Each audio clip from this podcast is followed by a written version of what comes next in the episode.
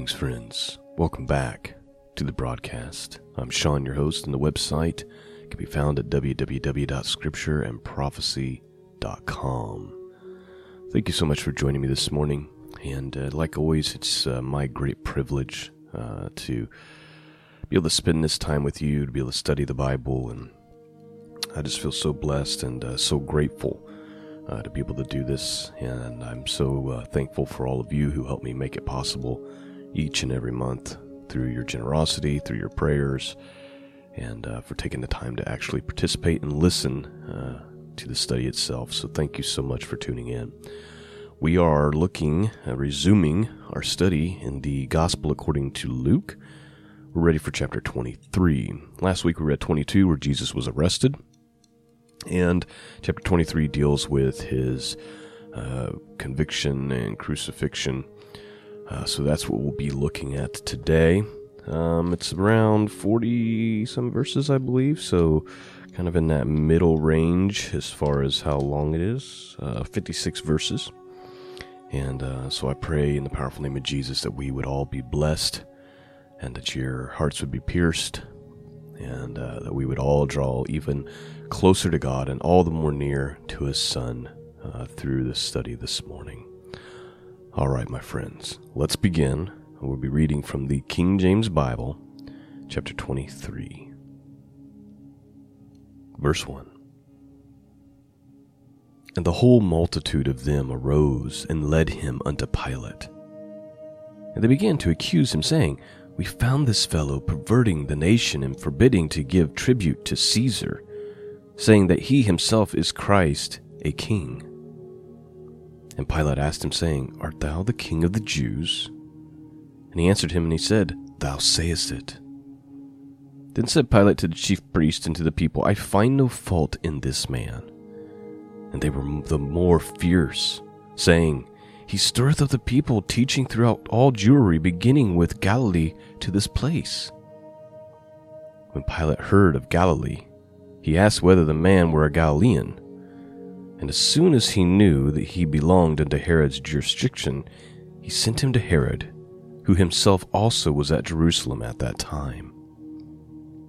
And when Herod saw Jesus, he was exceedingly glad, for he was desirous to see him of a long season, because he had heard many things of him, and he hoped to have seen some miracle done by him. Then he questioned with him in many words, but he answered him nothing.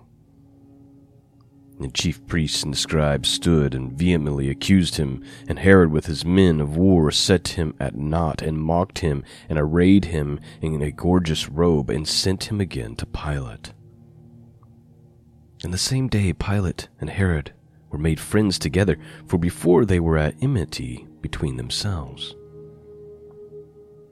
And Pilate, when he had called together the chief priests and the rulers and the people, said unto them, Ye have brought this man unto me as one that perverteth the people, and behold, I have examined him before you, have found no fault in this man, touching those things whereof ye accuse him. No, nor yet Herod, for I sent you to him, and lo, nothing worthy of his death is done unto him. I will therefore chastise him and release him. For the necessity he must be released one unto them at the feast. And they cried out all at once, saying, Away with this man, and release unto us Barabbas, who for a certain sedition made in the city, and for murder was cast into prison. Pilate, therefore, willing to release Jesus, spake again unto them, but they cried, saying, Crucify him, crucify him. And he said unto them the third time, Why? What evil hath he done? I have found no cause of death in him. I will therefore chastise him and let him go. And they were instant, with loud voices requiring that he might be crucified. And the voices of them and of the chief priests prevailed. Please note that in the Matthew uh, version, the people not only say all this, but they also go on to say, His blood be on us and our children which is uh, basically them pronouncing a future prophecy and curse upon themselves, which we all know came in 70 AD. Let's continue on. And Pilate gave sentence that it should be as they required. And he released unto them that there, that for sedition and murder was cast into prison, whom they had desired, but he delivered Jesus to their will. And as they led him away, they laid hold upon one Simon, a Cyrenian, coming out of the country, and on him they laid the cross, that he might bear it after Jesus. Before we continue, uh, I feel led, I guess, to just mention uh, the type and shadow here. You know, Barabbas, the murderer, the sinner, the one who deserved death, goes free while the lamb, spotless, without blemish, would be executed on behalf of the whole world for the world's sins. And Barabbas is kind of representative of that scapegoat that you read about in Leviticus chapter 16, verses 7 through 10. And uh, we ourselves are like the scapegoat in that we were set free even though we are worthy of death. Whereas Jesus, the spotless lamb without spot or blemish, is sacrificed in our spot. And uh, we just need to really, you know, sometimes we've heard these stories so often, you know, uh, because it, it's so pivotal. It's, it's, it's, it's like a cornerstone of the Christian faith.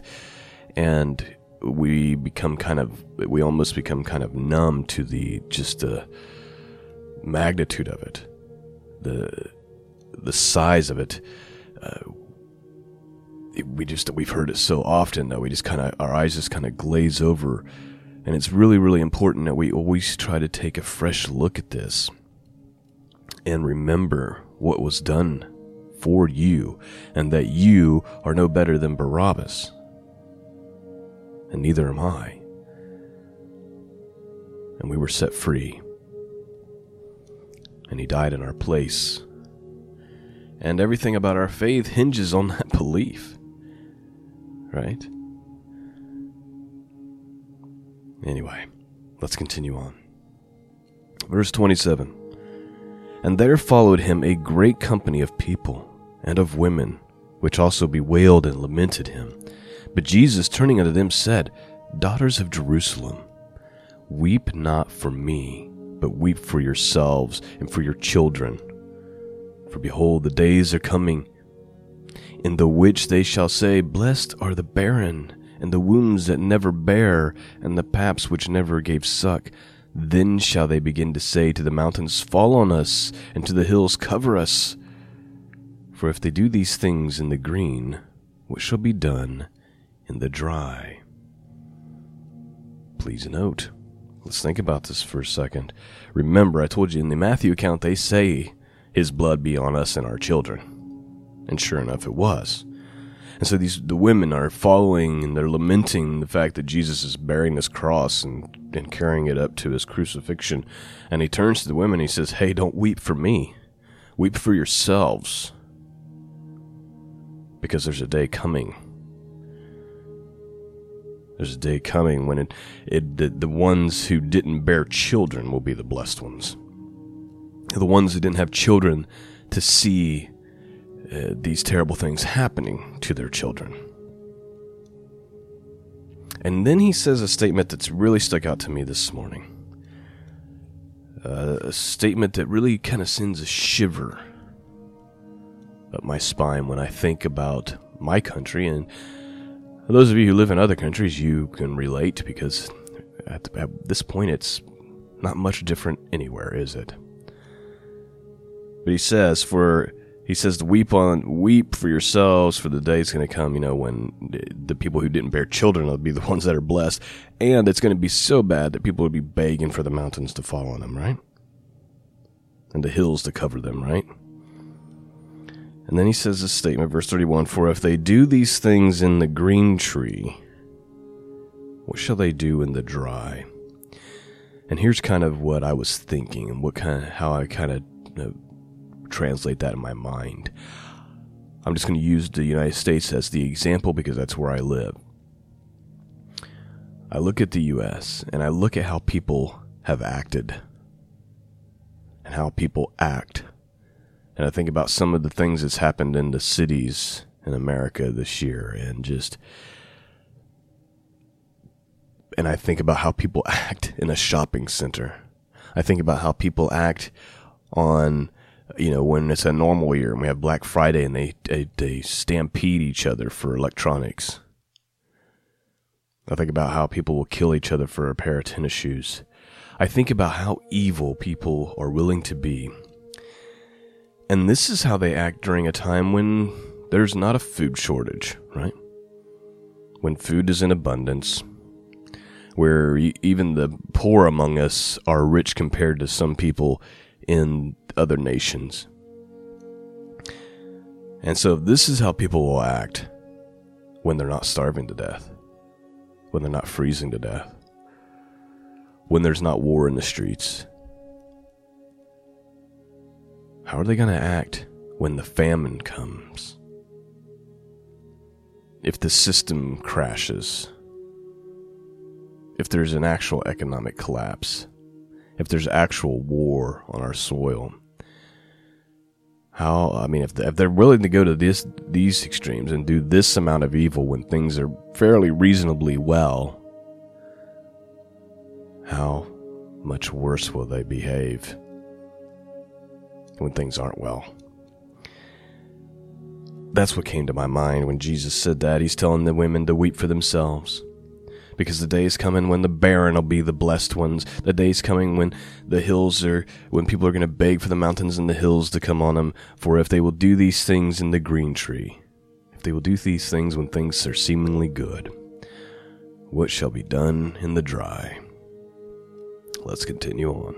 Verse 32. And there were also two other malefactors, led with him to be put to death. And when they were come to the place which is called Calvary, there they crucified him, and the malefactors one on the right hand, and the other on the left. Then Jesus said, Father, forgive them, for they know not what they do. And they parted his raiment and cast lots. And the people stood beholding, and the rulers also with them, deride him, saying, He saved others, let him save himself, if he be Christ, the chosen of God. And the soldiers also mocked him, coming to him and offering him vinegar, and saying, If thou be the king of the Jews, save thyself. And a superscription also was written over him in letters of Greek and Latin and Hebrew This is the King of the Jews. And one of the malefactors which were hanged railed on him, saying, If thou be Christ, save thyself and us. But the other answered, rebuked him, saying, Dost not thou not fear God? Seeing thou art in the same condemnation? And we indeed justly, for we receive the due reward for our deeds, but this man hath done nothing amiss. And he said unto Jesus, Lord, remember me when thou come into thy kingdom. And Jesus said unto him, Verily I say unto thee, today shalt thou be with me in paradise. Please note, I really love the story of the thief on the cross. Because there's just so much that's it's, it's encouraging. Because the thief on the cross is at his death right? He has no more time to go and live a good life right? He doesn't have time to go kind of clean himself up or go see a pastor and maybe get baptized or he's he's at the end. And he acknowledges who Jesus is. He has the fear of God in him. That's why he says to the other one, Do you not fear God? We deserve what we're getting. This man doesn't. And then he acknowledges Jesus as Lord. And he says unto Jesus, Lord, remember me when thou comest into thy, thy kingdom. And that conversion right there on the cross leads to him joining Christ in paradise because Jesus says, Hey, today this very day, you're going to join me in paradise. Verse 44 And it was about the sixth hour, and there was a darkness over all the earth until the ninth hour. The sun was darkened, and the veil of the temple was rent in the mist. Please note, I always find that so interesting. And we can speculate what this what that means and what it looked like and what was the cause of it. The important thing to know is that the whole earth was covered in darkness as this began to happen.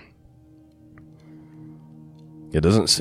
It's interesting. It doesn't say that Jerusalem was covered in darkness. It literally says the whole earth. And it was about the sixth hour, and there was a darkness over all the earth until the ninth hour. And the sun was darkened, and the veil in the temple was rent in the mist. And of course, we all know that veil is kind of like what separated the people from the holy place. Let's continue on. Verse 46 And when Jesus had cried with a loud voice, saying, Father, into thy hands I command my spirit. And having said this, he gave up the ghost. Now, when the centurion saw what was done, he glorified God, saying, Certainly this was a righteous man. You have to remember all the things going on around this situation. I mean, they would have saw this this darkness that covered, right? And all the people that came together to that sight, beholding their things which were done, smote their breast and returned.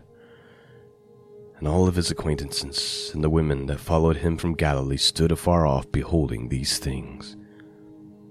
And behold, there was a man named Joseph, a counselor, and he was a good man and a just.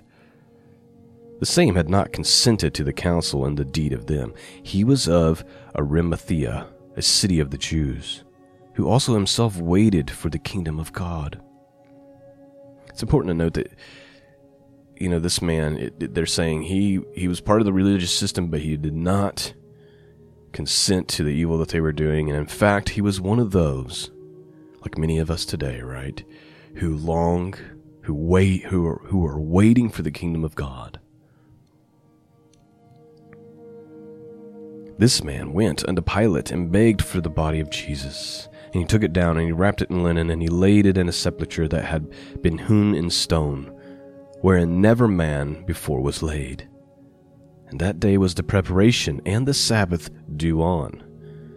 And the women also which came with him from Galilee followed after, and beheld the sepulchre, and how his body was laid. And they returned, and prepared spices and ointments, and rested the Sabbath day, according to the commandment.